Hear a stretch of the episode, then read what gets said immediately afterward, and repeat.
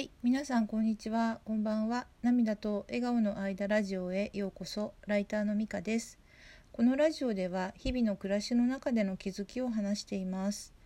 と今日はと本日6月7日発売の書籍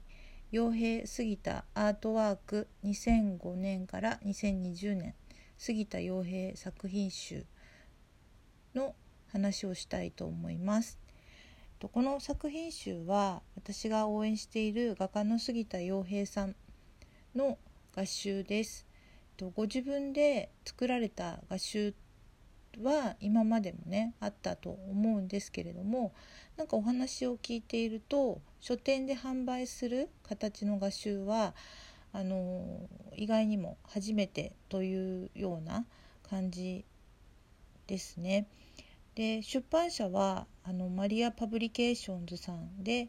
と、書籍の価格も2750円と手に取りやすい価格にしてくれたなと感じています。で私はあの一昨日の6月5日のオンラインのトークイベントをあの Zoom, Zoom でのウェビナーの形ですけれどもそれが見られる特典がついたあの先行予約で、ね、書籍を購入させてもらったのでえっと6月の2日の水曜日にはあの郵送してあのいただいて書籍をね手にすることができたんですね。で本当にこう素敵であの思わずねあの Facebook でその感想というかあのぜひね多くのあの自分とそのの友達っていうかつながってる人に知ってほしくって、まあ、宣伝というか長文をね書いてしまったんですしまったというか書きたい気持ちになって書いたんですけれどもそしてあの一昨日のねトークイベントがね約1時間あったんですがそのお話を聞いてあのさらにあの感動しました。でトークイベントなんですがもちろんね楽しみにしていたんですけれどもあのお話の内容が想像以上というかあの期待以上に良くてでお話の内容がって言ったんですけどそれももちろん良かったんですけど何ですかねこう伝わってくるエネルギーというかなんかこう言葉以上にですねなんか思いみたいなのが画面から伝わってきたんですね。で私あの言葉が好きであの割とねあの思いとかを言語化するのが、まあ、得意というか、まあ、そういうのを割とやるんですけどもあの一昨日のトークイベントに関してはなんかこう受け取ったものみたいなものでの中に言語化できない部分がすごくあって。ででもなんかその言語化したいけれどまあできなくてもいいのかなとも思ったりする。なんかこうその状態が心地いいというかよくわからないけれど何かこう、うん、感じている状態みたいなのがあのすごく良かったんでこのままでもいいかなと思いながら。でもなんか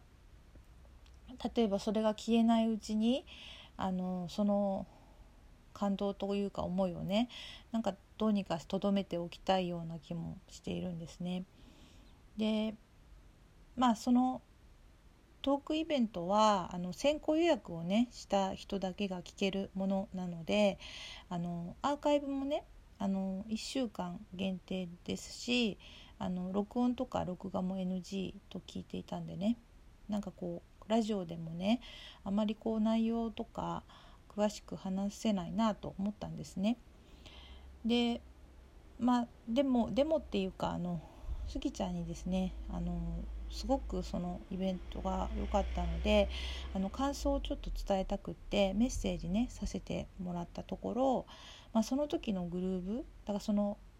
イベントのあのものはちょっと二度とないから、まあ、ラジオであのその私のフィルターを通して話すことは大丈夫ですよとね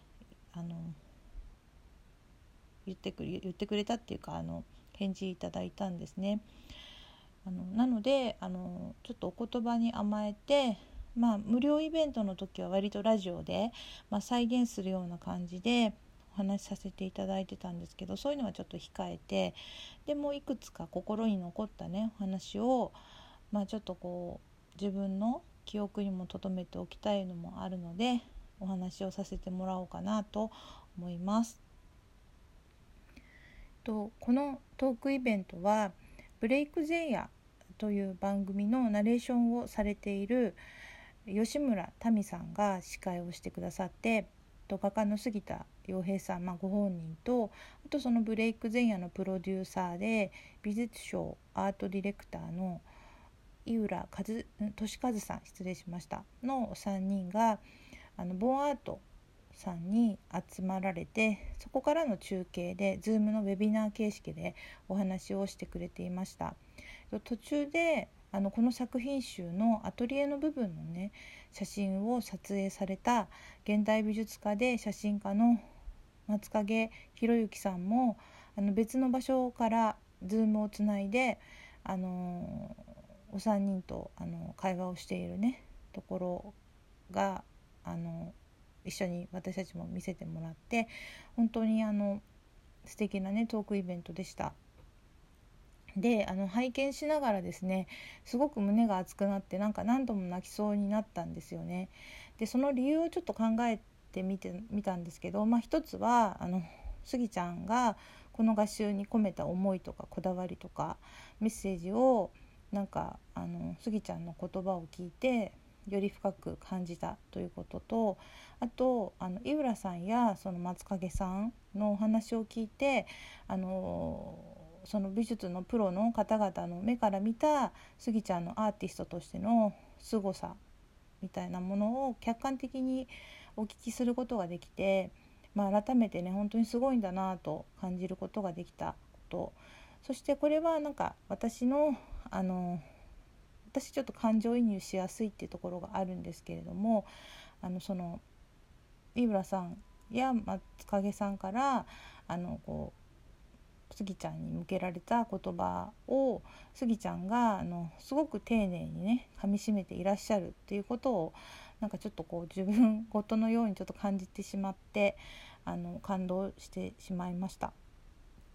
であの具体的にはあの井浦さんが、えっと、画家としてのスギちゃんが10年前からねあのあ画家としてのスギちゃんの10年前からのお話をねしてくださって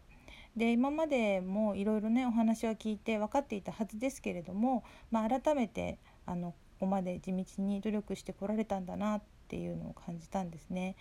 でご本人も井浦さんもおっしゃっていましたが、まあ、泥臭く活動していたと。まあ、10年前は必死だったんではないかなと井浦さんがねおっしゃっていたのがすごく印象的でした。そしてあのスギちゃんが話してくれたね予備校からね太郎してむさびに入りでそこでの話もねすごく良かったんですけどあの自分はその試験の時あのその一瞬に実力をあの出すというよりもまあ、じっくり考えていいものをね時間をかけて仕上げるコンペの方が向いているっていう話をねしてくれてそれもなるほどなと思いました。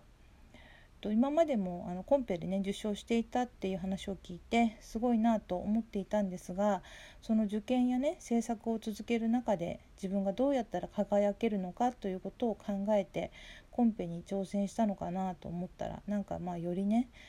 当時のあのスギちゃんの思いに触れられた気がしてとても嬉しかったです。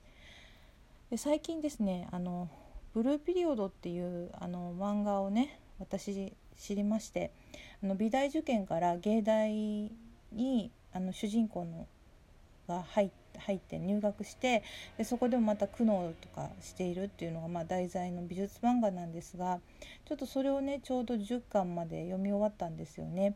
でその今そのタイミングでその話をねその話っていうかスギちゃんのその美大の時のお話を聞いたっていうこともあってなんかその時代があのこうよりリアルに感じられたのかもしれないです。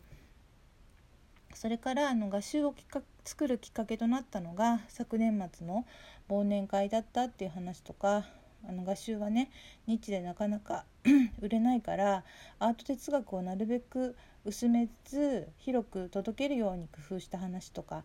また一言一句にこだわって文章を考えたっていう話などあの画集のね制作の裏話が聞けてとても嬉しかったです。